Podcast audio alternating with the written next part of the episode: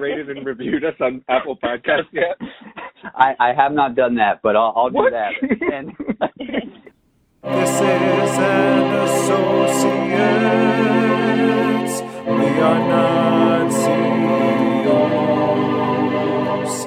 We are associates. That's what we are. Hello and welcome to episode fifteen of And Associates. I am your favorite host, Carson. And I'm just the other host, Preston Epperlund. Just a regular guy. Just a guy. Um, you know the deal by now. If you could subscribe, rate, and review on Apple Podcasts, we would love you and super appreciate it. Um, and this week we're uh, going to get into some sporty spice things. But first, let's do our corrections. Preston, do you have any corrections for us? Um, it's more of a Preston clarification, but so last week I was talking about the difference between, oh, did you hear my dryer? Just yelled at me. My laundry's done. Um, but last week we were talking about the difference between humans and animals, and I did not articulate it very much in terms of like why friends are a thing. What well, anyway, so what I was trying to get to was that like when humans are hurt, like humans learned to like help them and stuff, whereas some animals, like when they get hurt, they just kind of like leave them and like let them die. So okay, that's what I was trying to articulate very poorly last last week, which is basically every every week at this point, me trying to articulate something that doesn't actually, you know, make sense. So, so are animals are, are animals like the Republican Party arguing against universal health care? They're like, you're an individual, figure it out yourself. Oh, gosh. All right. Well, I don't have any corrections or clarifications for last week, although I will say I super love that um, you just mentioned your dryer, and um, sometimes I'm self-conscious about our background noises because I, I put us on this, like, high, high tier, like we're the top-notch podcast. Yes.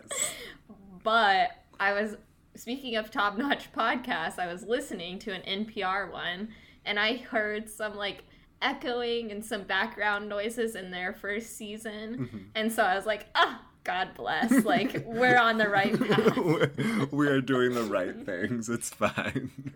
And we're just figuring it out. And, and N P R, that's that's money, let me tell you. They, they've got some money behind them. Ballers.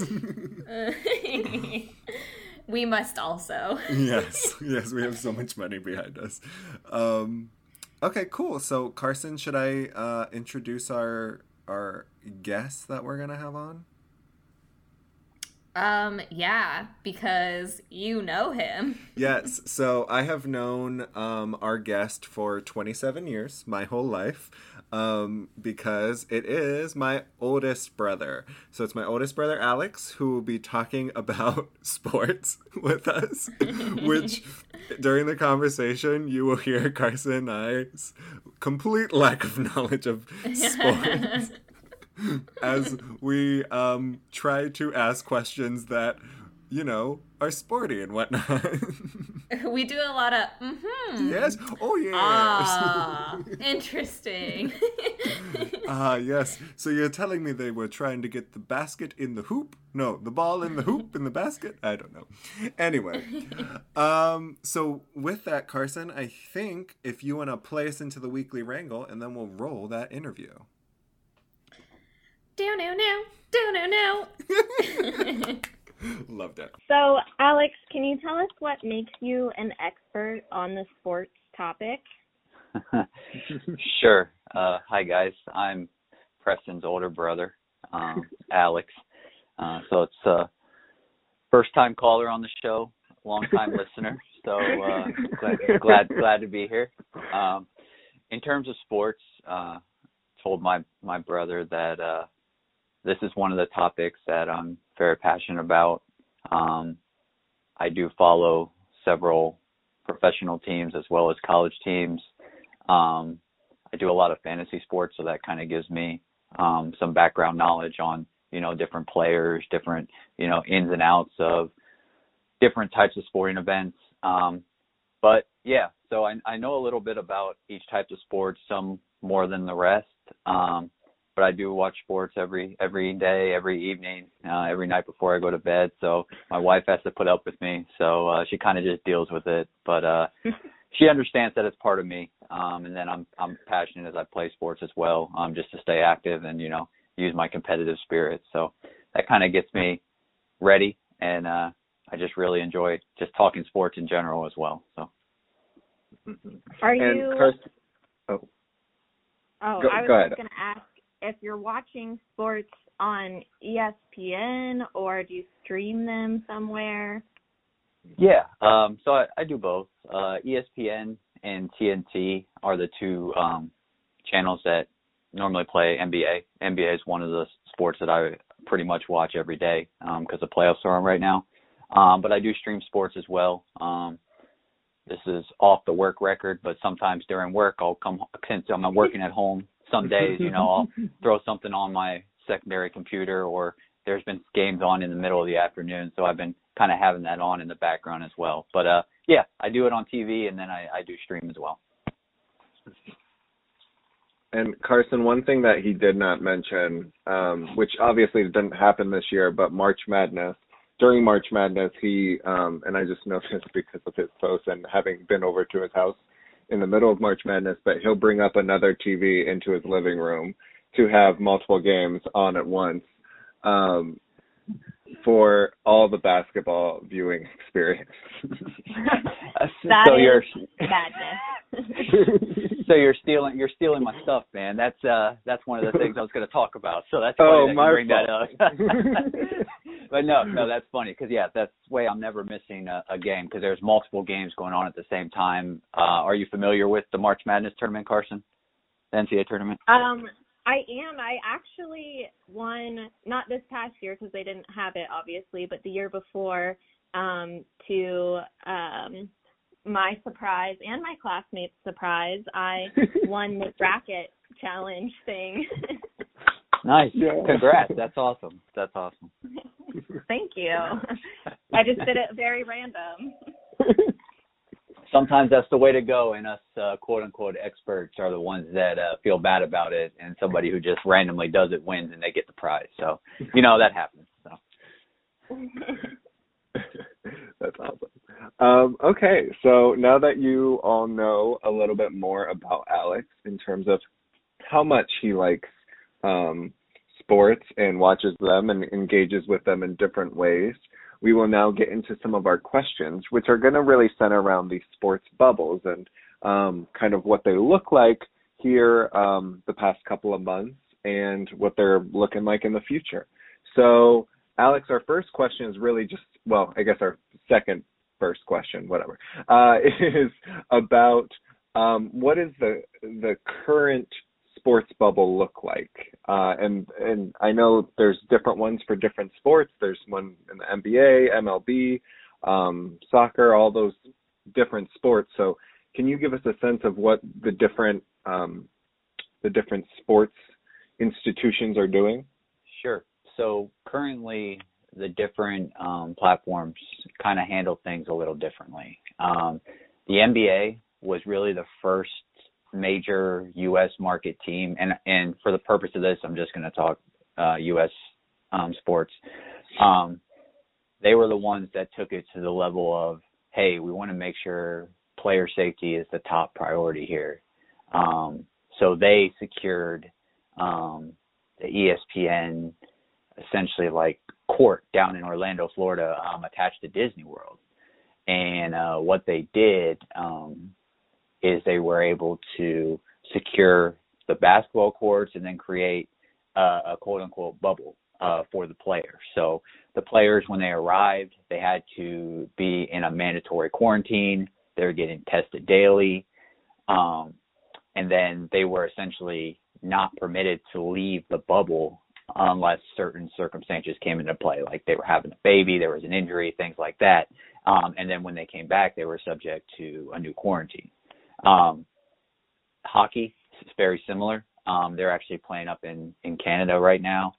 Um, and both of them are in the, the middle of their playoffs right now. Um, speaking on terms of both of the sports um, that are doing the bubbles, um, we can say there's been no positive cases. So there's been no outbreaks.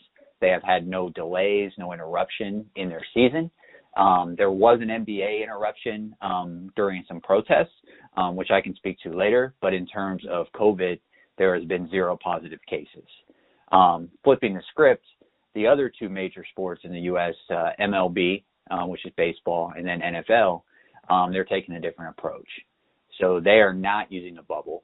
Um, a couple reasons behind that. Um, they hadn't started their season yet when it came to baseball. Um, N F L rosters are too big, too many teams um, to really handle a small uniform bubble like the other two markets did. Um, and there's been some very different outcomes. Um, did some research before the call, and to date, there have been forty-one Major League Baseball games that have been postponed due to a positive case, um, whether it was a player or somebody within the organization that's part of the traveling group of people that is coming, um, you know, within within the group. So mm-hmm. uh, there's, and that's, baseball started at the end of July, um, and it's only a sixty-game season instead of one hundred sixty-two. Um, so it's really small, um, and they've had a lot of, you know, positive cases, which has caused them to have a lot of different rule changes. Just, for example, two quick rule changes, special rules if there's extra innings. They're playing a lot of double headers where they only play seven innings instead of nine, um, just to speed up the games. And then N F L starts this week, and they're not having a bubble either. So I'm very curious to see, A, are the players going to be doing the right things? Because currently in their training camps, they're kind of subdued. They're in a certain structure. They can't leave the, the like essentially campus that they're on, like the N B A and hockey are. But once they're traveling, you know, are they going to be, you know, with their current groups? Are they going to be going out trying to do things and, you know, possibly get in trouble? So I'm very curious to see how it's going to go. Uh, but you can see the approach for the four major um, um, professional sports in U S. They've, they've taken different approaches. Yeah. Um, and just to follow up on, so the M L B has sixty games in this, this, this, this season. How many games do they normally play? one hundred sixty. Oh, that's okay. Because normally and, they play from April to the end of September, and instead they're right. playing basically August through the end of September. So, gotcha. And so, so oh, go ahead, Carson. I was just going to say, can you speak on um, for a minute just how, I guess, important it has been for you as a sports fan? So it sounds like some of the teams are doing things maybe better than others, some of the leagues. Um, yeah. But for you as a sports fan, you know, amidst the global pandemic, what has it meant to you to see the sports go away and then come back? Um, that, that's a great question. And that was one of the things I wanted to actually bring up. Um, the whole sports postponement in general, um, it really hit me hard. Um, it started, I'll never forget it. It was March eleventh. Um, what happened on that day was an N B A player tested positive, and that essentially created a string of events that led to the N C double A tournament getting canceled, hockey becoming postponed, you know, college sports for the entire spring season being canceled. And then there was just this giant gap. Um, there was really nothing going on. I mean, normally that first or that middle of March, I take off work, I watch those N C double A tournament games. Um, and that was when COVID became real for me, was on March eleventh, when, man, they're, man, they're canceling games. Like, they're saying people can't play right now. Um, they're canceling this tournament. That is this three-week spectacle that makes the N C double A billions of dollars. I mean, this is a really, really serious thing. Um, so moving forward, Um, when basketball came back, when hockey came back, um, I mean, when things started picking up again, I mean, it was like a breath of fresh air. Um, there just wasn't a lot going on in terms of entertainment, um, where you could kind of take yourself out of the COVID mindset, if you will. Um, like, man, this is a stressful time. This is a time where I just want to sit back and I want to enjoy a sporting event for two hours, kind of wrap myself up in rooting for a team and not really think about, you know, all the other things and stresses in your life. And I'm sure I'm not alone with that. I'm sure there were a lot of other people that, that kind of felt the same way. So it's been, you know, nice to be able to flip channels right now. And it's going to be crazy because starting next week, for the first time, I think ever, there's going to be hockey, baseball, basketball, and professional football all on at the same time. So that's, that's unbelievable. So it, it, it's just, it's just nice to think about. And it, it lets you not worry, you know, for a few hours about all the things that are going on in the world. And in terms of your viewing experience, what, um, what do you think about what like E S P N is doing? Cause I, I mean, me having not watched any basketball games or anything, I'm not sure what they're doing, but I know like with tennis, because there's no fans, they kind of pump in fake fan noise. Yeah. And it kind of sounds very, um, like I, I would rather it be quiet so that we could hear what's happening on the, the, the court and stuff. But are they doing that sort of thing with the N B A games, the hockey games and stuff, or? Um, so to some extent, yes. Um, N B A for the second round of the playoffs and on, um, they are allowing family members to actually watch the games live, um, which is awesome. They were in a mandated self-quarantine as well. And then once they clear quarantine, they were allowed to essentially see their um, husbands or their kids or fathers or, you know, after two months of not seeing them. So that's really cool. Um, the N B A has also implemented this thing where it's, um, if you ever turn it on and watch it, the screens on the back end are a bunch of live people from a computer screen that have essentially won a virtual ticket. So they're essentially courtside watching the game and they're on T V. Um, so that's something that they've been able to do um, to kind of enhance the viewer experience. The first mm-hmm. time I watched it, it really seemed like it was a video game, and hockey the same mm-hmm. way, because there's no, like you said, there's no people there. Um, but they're trying to really make it still feel for the players like they're in somewhat of a game atmosphere. Um, and then a quick funny thing about what baseball did is, since they're also playing with no fans, they allowed people to purchase um, cardboard cutouts of themselves or family members, and they've been putting those in the stands. So that was how they kind of set that up, is you could pay seventy dollars and get this full-size cardboard cutout of yourself, and you could be on T V, just a cardboard self. So if you wanted to pay that money, it was available to you. So and, and, and it got donated, correct? It but, did, yeah, it yeah. did. But it was cool. It was a way for them to try to, you know, do something, and for people that are just watching on T V and you can't go to games like you may normally do, you could still do something like that. That is the only way I will go to a baseball game now, is as a cardboard cutout. So maybe I should. um, well, cool. Okay, so I, I want to circle back real quick to the positive test that happened for the M L B, because yeah. I know for like tennis, again, this is my point of reference, is the U S Open and their rules.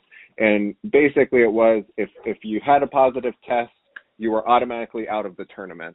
Um, And it was a pretty clear rule, and there was a little bit of funky stuff that happened this past week, but we won't really get into that. But the, the moral of the story is if you tested positive, you were out. Um, and so it sounds like for the M L B, uh, at least, that they didn't really have clear rules about um, what happened, and the rules kind of shifted throughout the playing. Is that is that correct? Um, I don't think they ever had like a COVID this is what we're going to do if it's a, there's a positive case. Um, in my opinion, they've been the most lax with it, because all they do is if there's a positive case, they don't play the game. The game is automatically postponed. Everybody is subject to testing, and then both teams are quarantined. So that's why there's entire series, and potentially if it's the last game of the series, the following series are postponed because the entire team can't play. Um, okay. One other thing about M L B, what they did is they created like a B team. So if there's fifteen people that test positive and they can't play for two weeks, um, they have these people that they can call up, and then they can be on the um, professional roster so that they can still play, but they're still subject to quarantine. And we've had cases where there's fourteen, fifteen, sixteen people on the team testing positive. That happened the very first weekend that baseball started, when the Miami Marlins Um, they had an outbreak, and over half their team tested positive, and they had to, they didn't play for almost two weeks. So just things like that is crazy. Wow. Um, and the N B A, ha- they haven't seen any positive tests yet? No, the uh, M L or uh, not M L B, sorry. The N H L and um, N B A, they've had zero positive cases in wow. inside their bubbles. Okay. Um, well, Carson, do you have any other questions about COVID? I know um, there are some other sports things that have happened these past couple of weeks that I think Alex wanted to talk about, but if we want to focus on COVID, do you have anything, Carson? Um, no, I don't have anything else on COVID. Okay. Um, so sh- switching over to um, what happened two weeks ago, and um, I think most people know what's, what, what happened two weeks ago, which is the purpose of what happened two weeks ago, which was a, a protest throughout sports.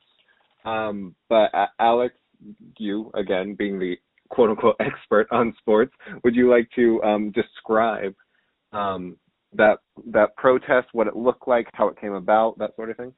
Yeah, sure. So um, in Wisconsin a couple weeks ago, um, and I'm sorry, the guy's I'm drawing a blank. What what was his name? The guy who was shot seven times in the back. You guys uh, remember? Jacob Blake, I think. Jacob, Jacob Blake. Blake. Yes. Yep. Thank, thank you. Um, the N B A took it to another level.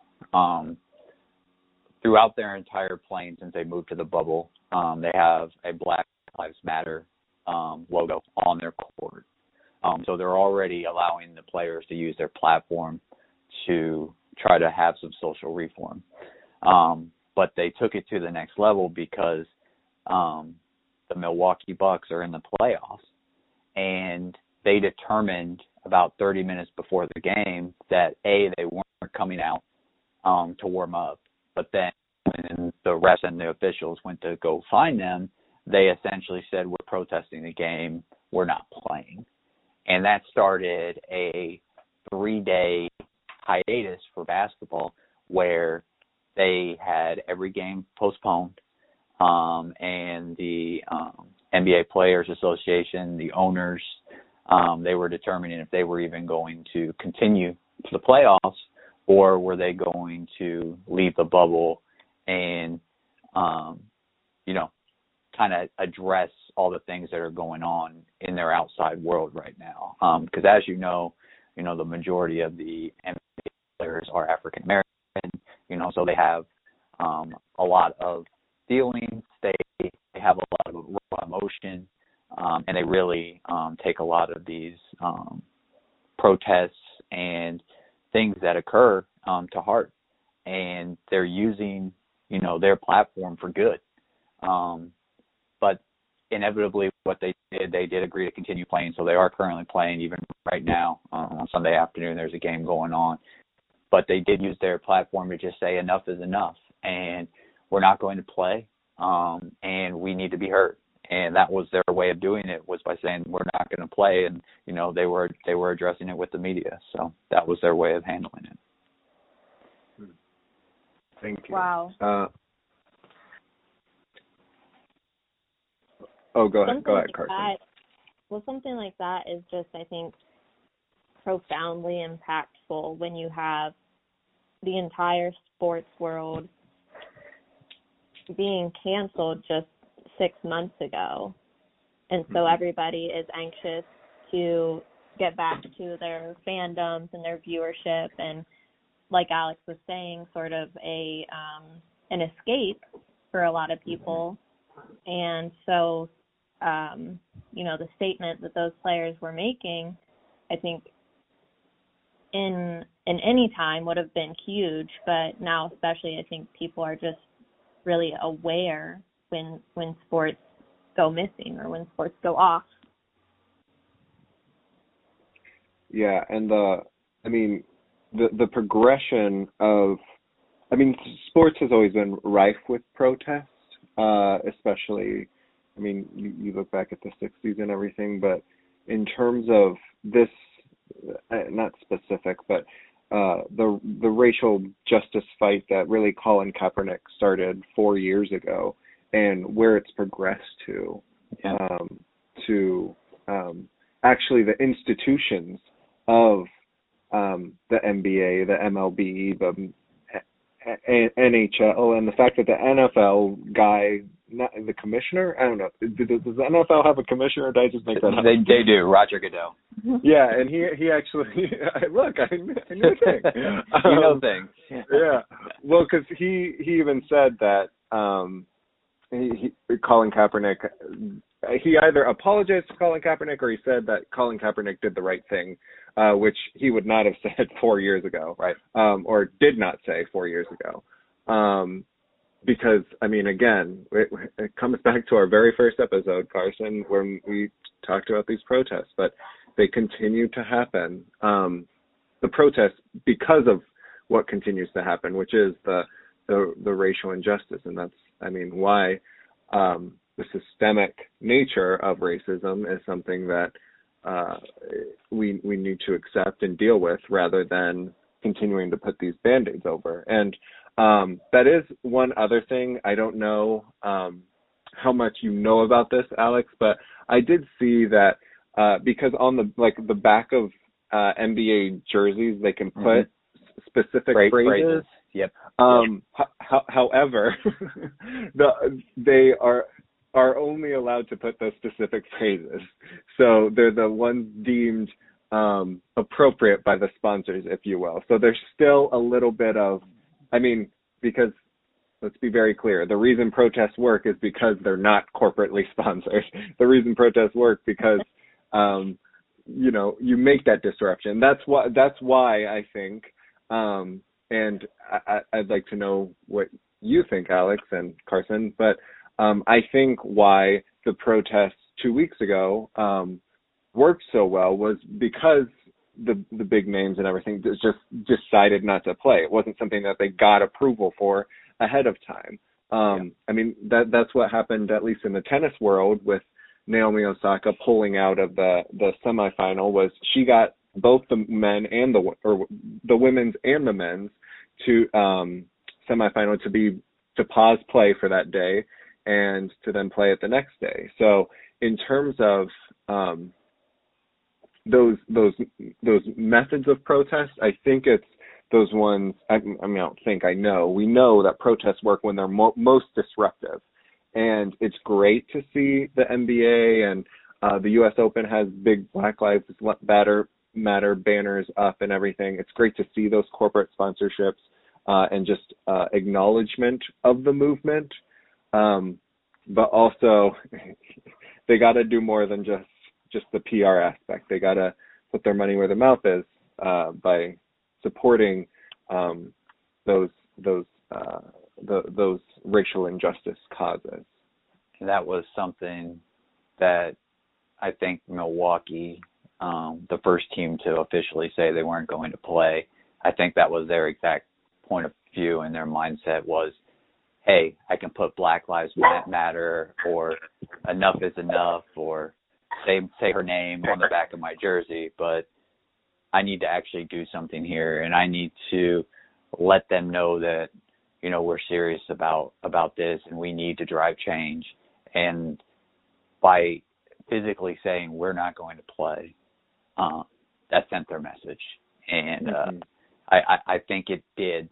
Um, have an impact, and an impact that something is going to happen. I don't know what that something is, um, but I think it drove enough attention and enough of the right people saw it that something will come of it. Mm-hmm. Yeah, for sure. Um, well, I don't have um, any more questions about that or the sports bubble, but Carson, I I think you may have some more questions, do you? Or did I make that up? Yeah, I was hoping that we could just talk a little bit about, like, Alex, what's your what's your favorite sport to watch and at what level, and um, then what's your favorite sport to play, and just sure. a little bit of a lighter topic. Sure. Yeah, uh, let's, let's change gears. I mean, from a pure aspect of watching sports um, is basketball. Um, I think I kind of hit on, you know, what's my favorite in terms of the N C double A tournament. So college basketball. Um, I mean, I, I physically take off work every single year um, since I've been employed. So it's been twelve years now. Um, I have purposely taken the first two days of the N C double A tournament off so I can watch thirty-two basketball games each day.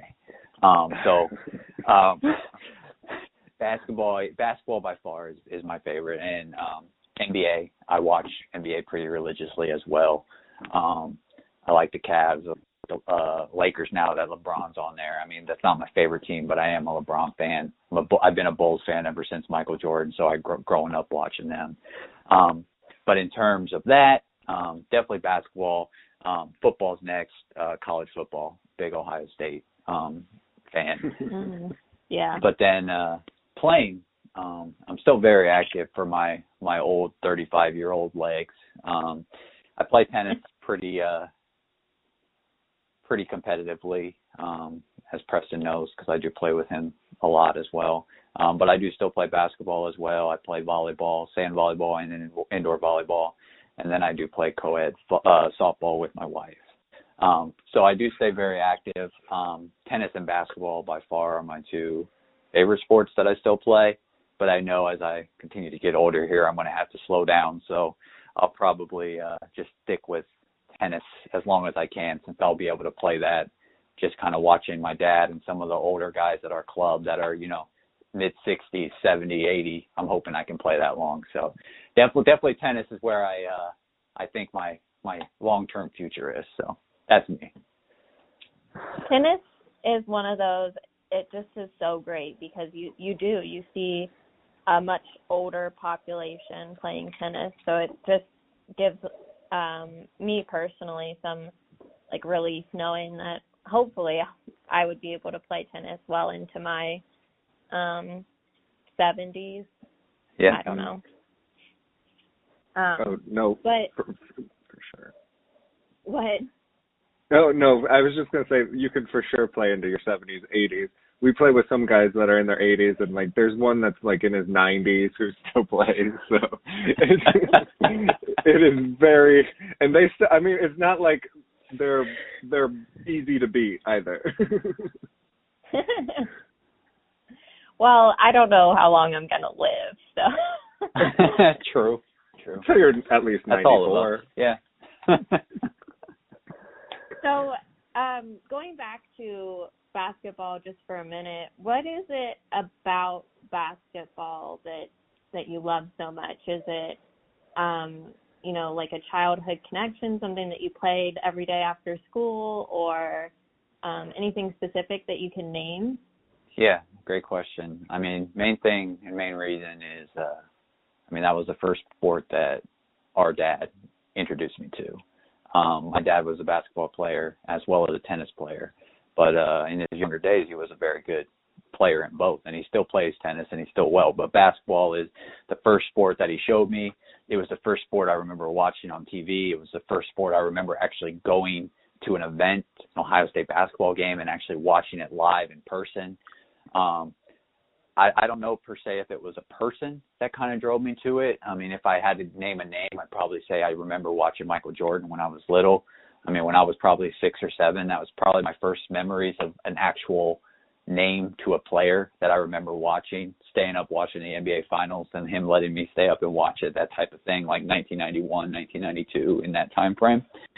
Um, but, like, when I think about it, I mean, basketball, what, what kind of drives me to it is, you know, it's very quick, you know, twenty-four, thirty-second shot clocks in college and N B A. So, I mean, there's a lot of back and forth, a lot of running, a lot of action. There's not a lot of downtime except when there's, you know, reviews or timeouts, things like that. So there's always something going on. There's a small group of people. There's only, it's five on five. It's not like baseball or um, um, N F L or any type of football where there's bigger groups in the court. So, you know, there's a small group of people that you kind of have to connect with. Um, so it kind of drove me in that direction. And then when I started playing it, I just kind of fell in love with it. Um, you know, becoming good friends with your teammates, kind of getting a connection on and off the court with them, kind of get a feel for them, because you're always with them, practicing with them, playing games with them, you know, eating meals with them, those types of things. Um, those are the things that I like remember in my childhood days. Um, and I mean, I just remember, you know, enjoying myself, um, getting a chance to, to play that sport, and, you know, have my parents and my brothers and my family watch me play that sport, that type of thing. So, I mean, that's what kind of drove me towards it. And I just kind of kept that love here, you know, as I've aged. And while I don't play as much, I still, you know, watch it as much as I can. I love that. I love that you have all those special connections to the sport, and especially the the dad connection. I think um, that a lot of people can name at least one parental figure in their love of sports. Um, and I know that my dad um, definitely got me into basketball. So I really um, can appreciate that aspect. Um, I also was wondering if you had any, just changing gears a little bit here, if you had any thoughts or opinions on our beloved Ohio State Buckeyes and the football season. It's been a bit of drama um, and everything. Yes. Do you agree with uh, our dear president? You're going on uh, record here.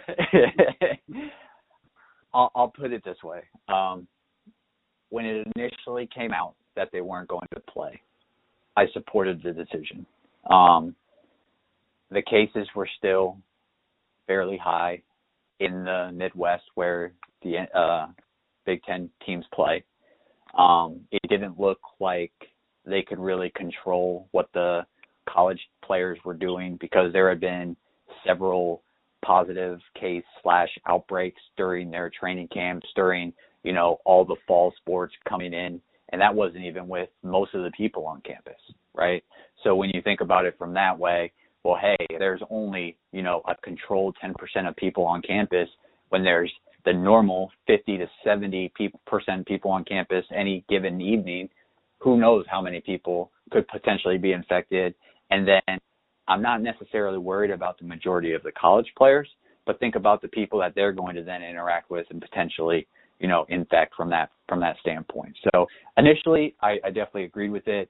Um, and then obviously there's been some intervening um, between our, our president, um, people demanding that they play, um, players' parents have, you know, protested in front of the horseshoe saying, hey, we need to, you know, agree to play this season. We, our sons, we, they don't need the structure. They don't have anything to do. This is what they live for, that type of thing. And I, I get that mindset, and I get that person, you know, that personal reference, like, hey, if I'm not playing sports, what am I going to do with myself?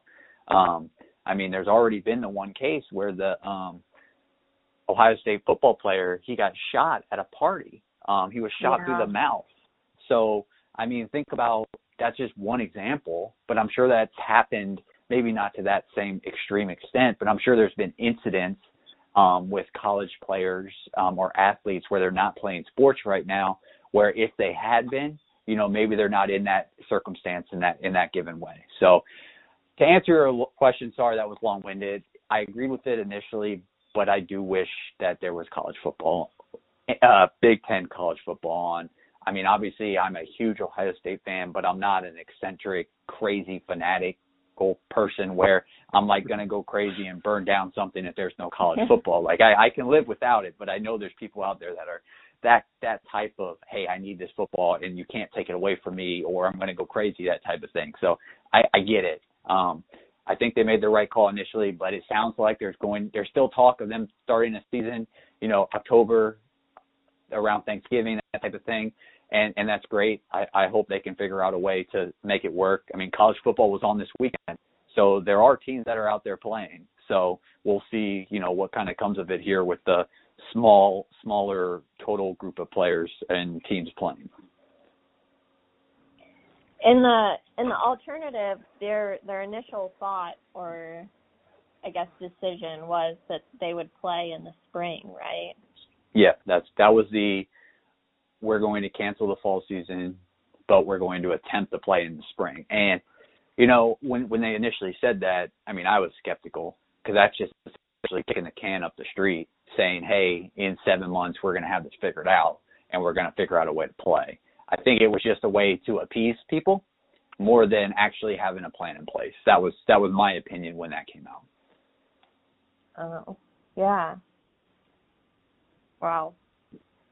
Well, I do think Ohio State, I mean, this is just my general opinion of observation based on zero data or anything, but I think Ohio State has been doing um, a decent job of um, making the students, the general student body, take the entire situation seriously. And I think if the atmosphere in the campus is around um, acting responsibly, then it's much more controllable, and then you can um, it'd be more feasible to foresee like a football season.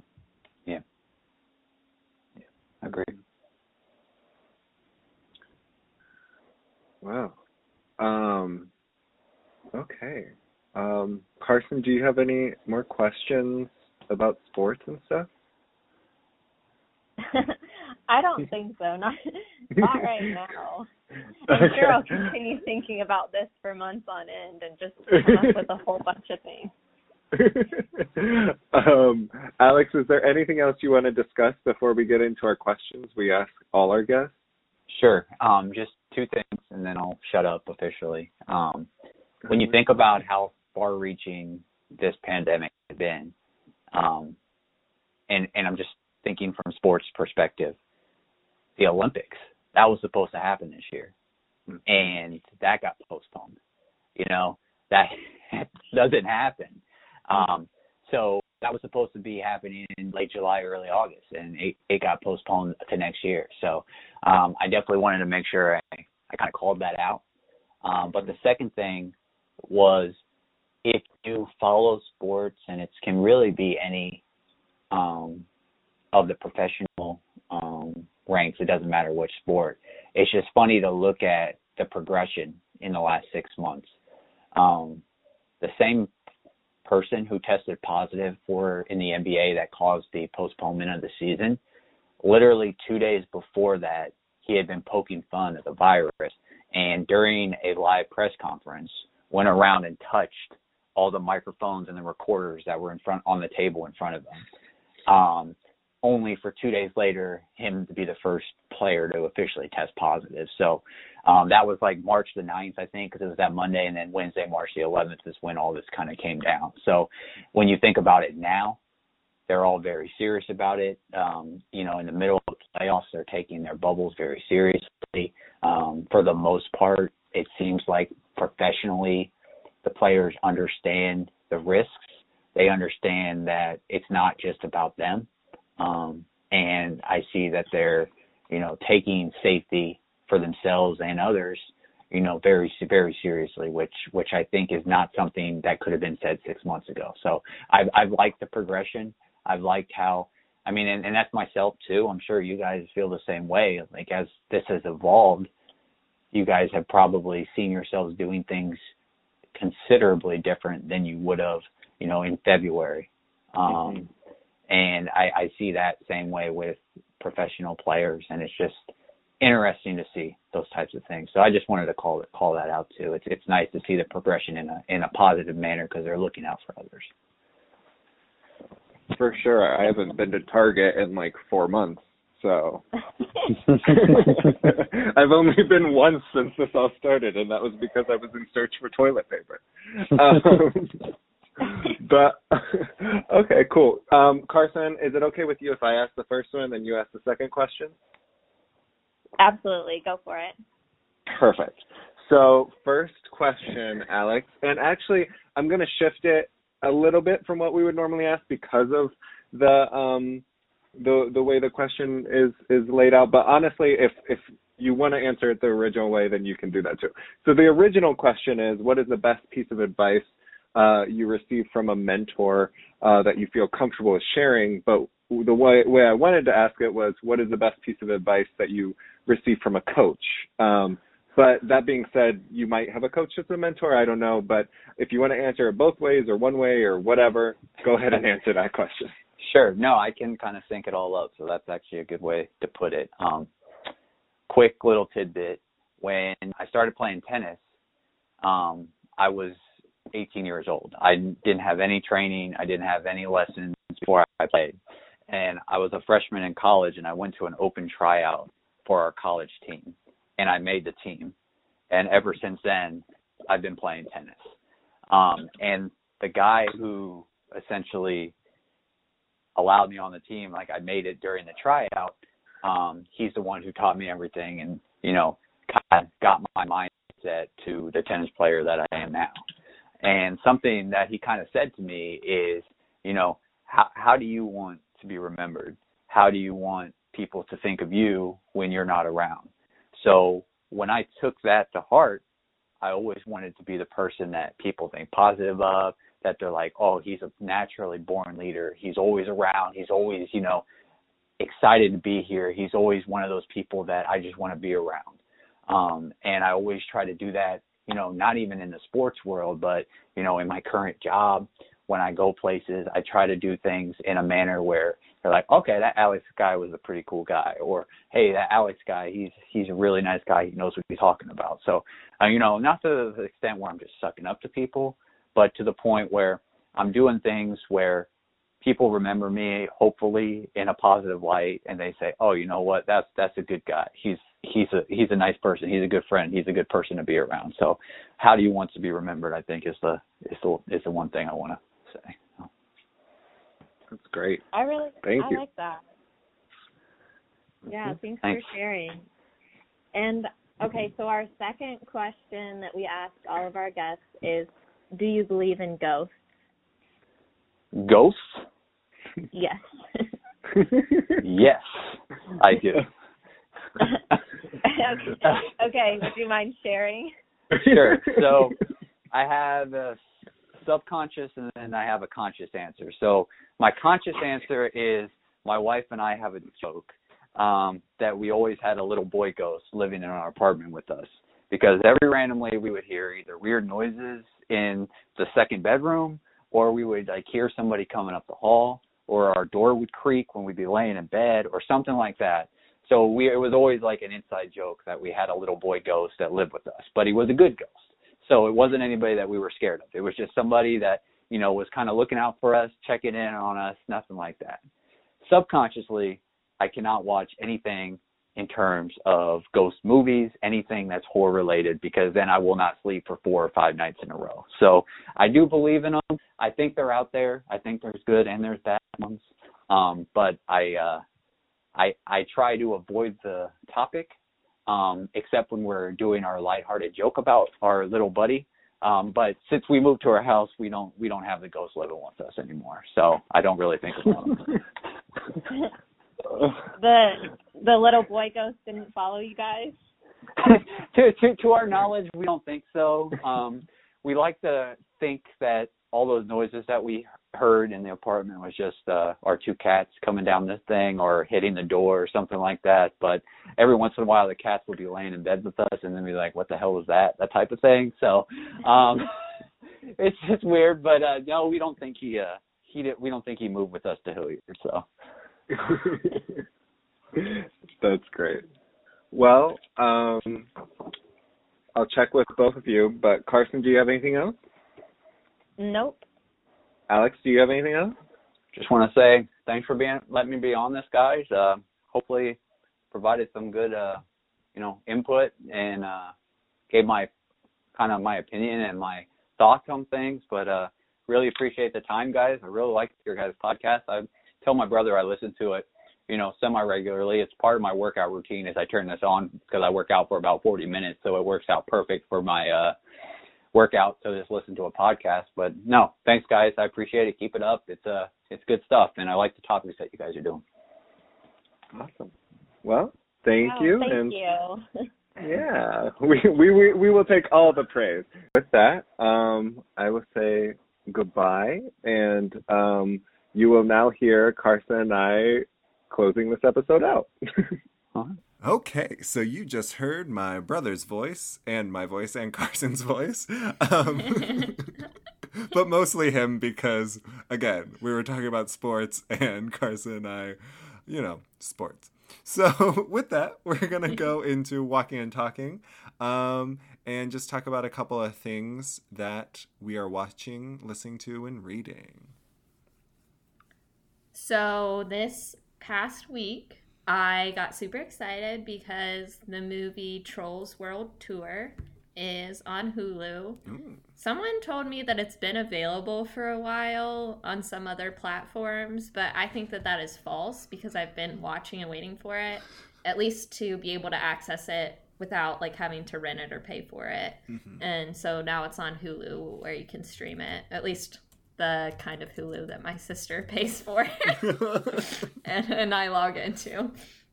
Um, so anyway, I watched Trolls World Tour, and it was pretty cringy in the beginning, and I was like really nervous that it was going to be a really bad message uh, because it's about kind of diversity and inclusion, and it seemed like they were taking the like, oh, well, we don't have to notice everyone's differences. Like, we can just mm. kind of be tra-la-la happy and um, not pay attention to what they bring to the table.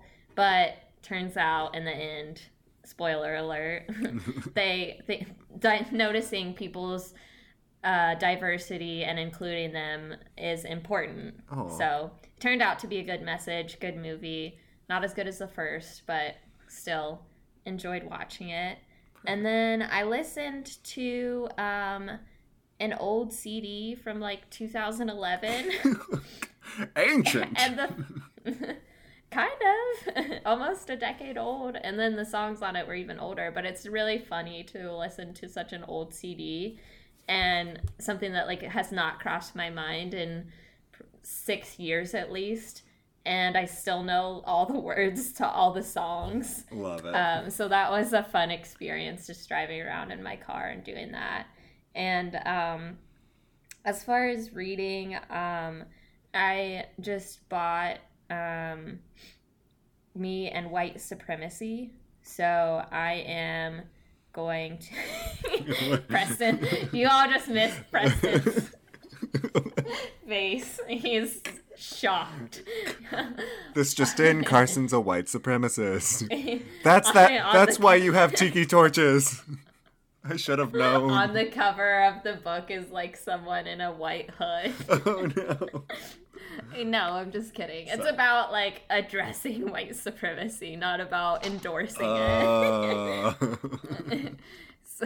Should be an interesting read. I'll I'll let you know how it goes, but I'm excited to have bought the physical copy and be able to take notes and highlight in it and things like that. So, what you got going on? Um, so uh, the U S Open has been happening the past week, so it just so I have mainly just been watching that. So a lot of tennis. Um, Serena is still in it. Uh, Dominic Thiem is still in it. Um, Naomi Osaka is still in it. These are the people that Woo! I care about. So that's the only reason I'm saying this. Um, everyone else can go. Um, just kidding. Um, Aww, however, poor Venus. Oh no, I love her. Um, also she has a Wonder Woman mask and I'm like, yes, appropriate. Mm. Um, but, uh, what I want to say with that is Novak Djokovic, along with our sports talk here, folks, Uh, the final remaining person, uh, Grand Slam champion in the men's draw, um, got defaulted from his match because he hit the throat of a line judge with a ball because he was oh. angry. It was an, it was a quote unquote accident, which, okay, but here's the thing, folks. This is not the first time that Novak Djokovic, um, has done something in anger. And actually, I found um, a little thingy that I just want to read. This is me going in on Novak Djokovic. I'm like, come at me, Serbian. um, but uh, in at Roland Garros, which is the French Open, um, in twenty sixteen, he threw his racket and almost hit someone. But he didn't. So nothing came of it because he didn't hit someone. So in the questions afterward, the question came that back at the end of the first set, we saw you uh, venting Uh, your frustrations, throwing your racket. Does it concern you that one day that will cost you dearly if you if you hit someone? And Novak Djokovic said, you guys are unbelievable. Question, why is it unbelievable? Novak Djokovic, because you're always picking these kinds of things. Question, if you keep doing these things, Novak Djokovic cuts him off. I keep doing these things. Why don't you get... why don't you get suspended then? And then the question, you were close, weren't you? He, he Novak Djokovic, I'm close, question mark. I'm still not suspended. So if I'm not close, I'm not close. Question. If that ball uh. had hit a spectator, it could have been serious. Novak Djokovic. It could have been, yes. It could have snowed in the O two Arena as well, but it didn't. Uh. Question. You're not concerned about your mindset. Novak Djokovic. I'm the only player that shows his frustration on court? Question mark. What? That's what you're saying? Question mark. Question. You're one of the top-ranked players in the world. Novak Djokovic. So? Question, you are showing this frustration. I'm asking you, do you think it's an issue for you? Novak Djokovic, it is not an issue for me. It's not the first time I did it. And ladies and gentlemen, it wasn't the first time he did it, and it wasn't the last time, because he did it in the twenty twenty U S Open, and he got defaulted, and his undefeated season twenty twenty is gone because he continued to... Um, be frustrated, which again I get as a as, as a as a sportsman getting getting frustrated and everything, but when it's at the expense of someone else's life, I mean, that ball hit this woman's throat, ladies and gentlemen. That is not, it's not okay. Yeah, and how fast do you think? How fast do t- professional tennis players hit the ball? So um, the men hit it anywhere between like seventy miles an hour and a hundred miles an hour. Mm, that and that's. That's dangerous, mm-hmm. honestly. Like, oh my. Yep. Well, hopefully he finds meditation and can center himself. Hopefully. I also need it, but. Um, and then the only other thing I'm going to talk about is Mulan, the remake, which came out last Friday. I irrationally, uh, on a whim, um, re subscribed to Disney Plus and bought it with the thirty dollars and have watched it twice now. And I really like it, so that's all. Um, I think. Well, okay, but I did not pay thirty dollars for Premier Access. I was so excited, and that blindsided me, and I had no idea that that was going to happen. And I'm so mad at Disney right now. Walter and I are not speaking. His head. His head's just floating. He's like, why aren't you talking to me, Carson? um. Yeah, no, the reason I paid it was because I want to make it clear to Disney that, like, this is me making it clear with my thirty dollars, that um, this is how they should do it from now on. Like, I, I get thirty dollars seems like a lot, but when you think of, like, a family of four going to the movies, that's a very comparable price. Like, obviously for us, single people... It seems like a lot of money, right? But the good thing is, mm-hmm. now I have this movie as long as I have Disney Plus. Um, it's not just a rental. Um, but no, I get, I get the price tag is extreme, but they did say that they were going to release it for free. Um, well, free part of Disney Plus, um, in December. So if you don't want to pay the thirty dollars, you can wait for December. Yeah. I'll probably say I'll wait to, till December and then get annoyed and buy it like November thirtieth. Perfect. Um, and, or you could just use my login. Uh, but with that, Carson, are we ready to go to our Yas Bitches? Yes! Perfect. Um, I'll go first if that's fine with you. Um, and that is just that we have a holiday weekend here. And we have the holiday weekend because of Labor Day, which, for those of you who don't know, were men and women fighting uh, on the union front to get you a day off here in September. And so shout out to them, and shout out to them for getting us another holiday. Thank Thanks, you. Guys. Hashtag protesting works. Peaceful protesting. Okay. Oh, and oh, I'm going to talk about our nonprofit, aren't I? Yeah, sure. Yeah. Sorry. Um, so I'm talking about the nonprofit today, which is CAPA, so the Columbus Association for the Performing Arts. Um, and we really want to highlight them today because um, in a recent article that was posted on Columbus Dispatch, Carson? Is that correct? Um, no, it was... Well, I don't know about Columbus Dispatch, but I saw it on N B C four I. Gotcha. But that they have had to furlough since the pandemic started over four hundred uh, employees. For those who don't know, CAPA is a far-reaching uh, performing arts um, organization here in Central Ohio. They bring Broadway uh, tours into Columbus, and that's how I know them best because I, I am a subscriber to the to the tours um, here. So, you know, we get first crack at like when Hamilton comes through and stuff. We uh, I just have the same seats that I sit in for all the shows, and um, and I'm able to uh, pay and see those things. But Kappa, um, for those who don't know, also do a lot of outreach with schools, a lot of outreach with um, different communities, and they're um, they're definitely hurting right now, as are a lot of the performing arts. And so as much as we can to spotlight them, whether you can donate to them or um, uh, see shows once they get back in town. I know performing arts centers are are are hurting. So shout out to them, um, and we wish them um, all the best. And I just I just I wanna I wanna read um, their mission statement because uh, it, it's important for everyone to know. But Kappa enriches. So here it is. Kappa enriches lives by cultivating and nur- nurturing the arts, spreading an appreciation that can be felt in hearts, minds, and the economy of our communities. And that's something that's often forgot about with the performing arts, is that it does bolster um, local economies and economies. Any, mm-hmm. any, um, Definitely. Th- yeah, exactly. And so any, any locality with a performing arts center or performing arts association or any sort of per- there's going to be X number of dollars brought in because of that, because people go see a show. What do they do when they go see a show? They go out to the dinner. Mm. They go, right. They have to park. They have to, all these things that bring people in to, to, um, to, uh, you know, help the local economy. So shout out to them. Yes. I love that. And I love that organization. And I definitely am going to look into ways I can maybe Um, help them survive this sort of economic freefall for the for the time being. Um, so my thing for this week is I my vacuum cleaner broke, and oh no. I know. So I I know that your reaction, everyone's reaction, is just like a gasp, and you're oh. sad for me. And honestly, I was looking at replacing it.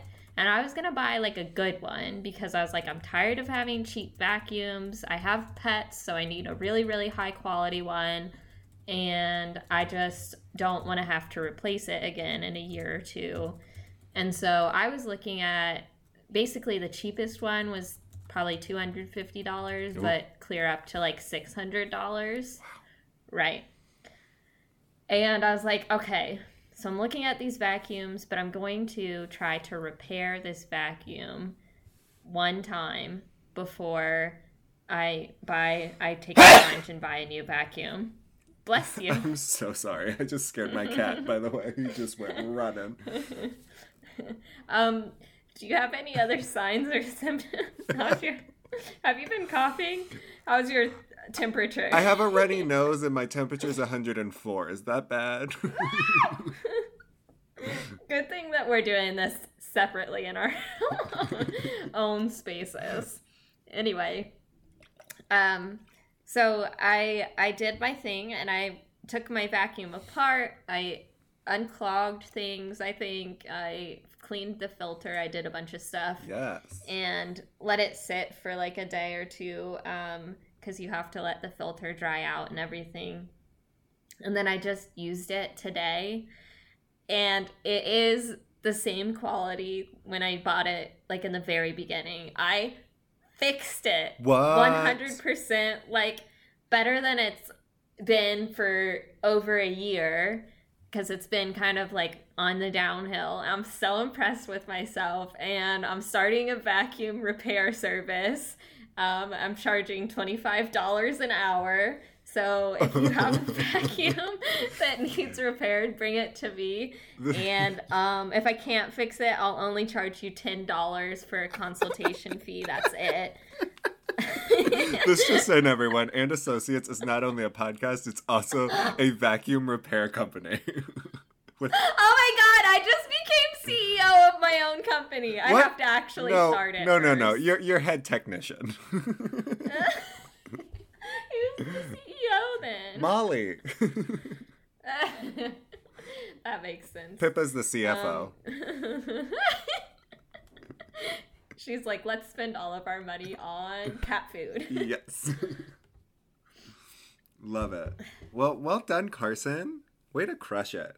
Um, Yay. It, and it seems like something so small, but honestly, fixing anything that's broken so that you don't have to spend hundreds of dollars is the most, um, that feeling is just one of, of great, of great joy. And I think it's something that like our, maybe not our parents, but definitely like our grandparents and stuff. Like I remember being over at our grandparents' house, um, when I was a kid, and like my grandfather would jimmy some crap together that I'm like, how is this okay? But like, it, it had been working for like fifty years because he was like, and I'm just, I just, anyway. So well done, Carson. Way to go. Thank you. Yeah. So um, with that, everyone, we will just remind you to subscribe, rate, and review us on the Apple Podcast um, thingy. And with that, I will say goodbye and have a good week, Carson. Bye.